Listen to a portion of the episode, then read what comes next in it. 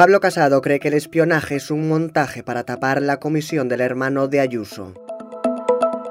Soy Néstor Villamor y esto es Sumario de Tarde. Hoy es viernes, es 18 de febrero de 2022.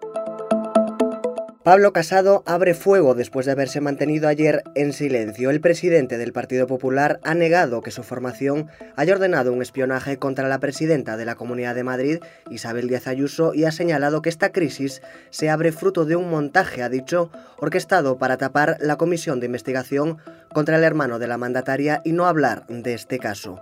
Casado también ha culpado a Sol de haber mentido en repetidas ocasiones a Génova 13 y del supuesto papel de la Moncloa en esta crisis.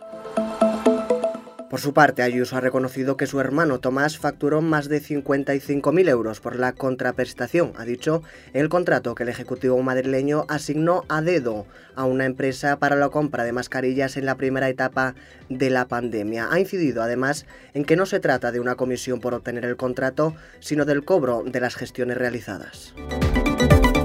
Nos trasladamos a Ucrania. Los líderes de los rebeldes que controlan gran parte de la región del Donbass han empezado a evacuar a gran parte de la población de las autoproclamadas repúblicas de Donetsk y Lugansk. Lo han hecho ante el aumento de los bombardeos por parte de las fuerzas ucranianas. El gobernador de la región rusa de Rostov ha pedido ayuda al Kremlin ante la llegada masiva de residentes del este de Ucrania tras estas evacuaciones.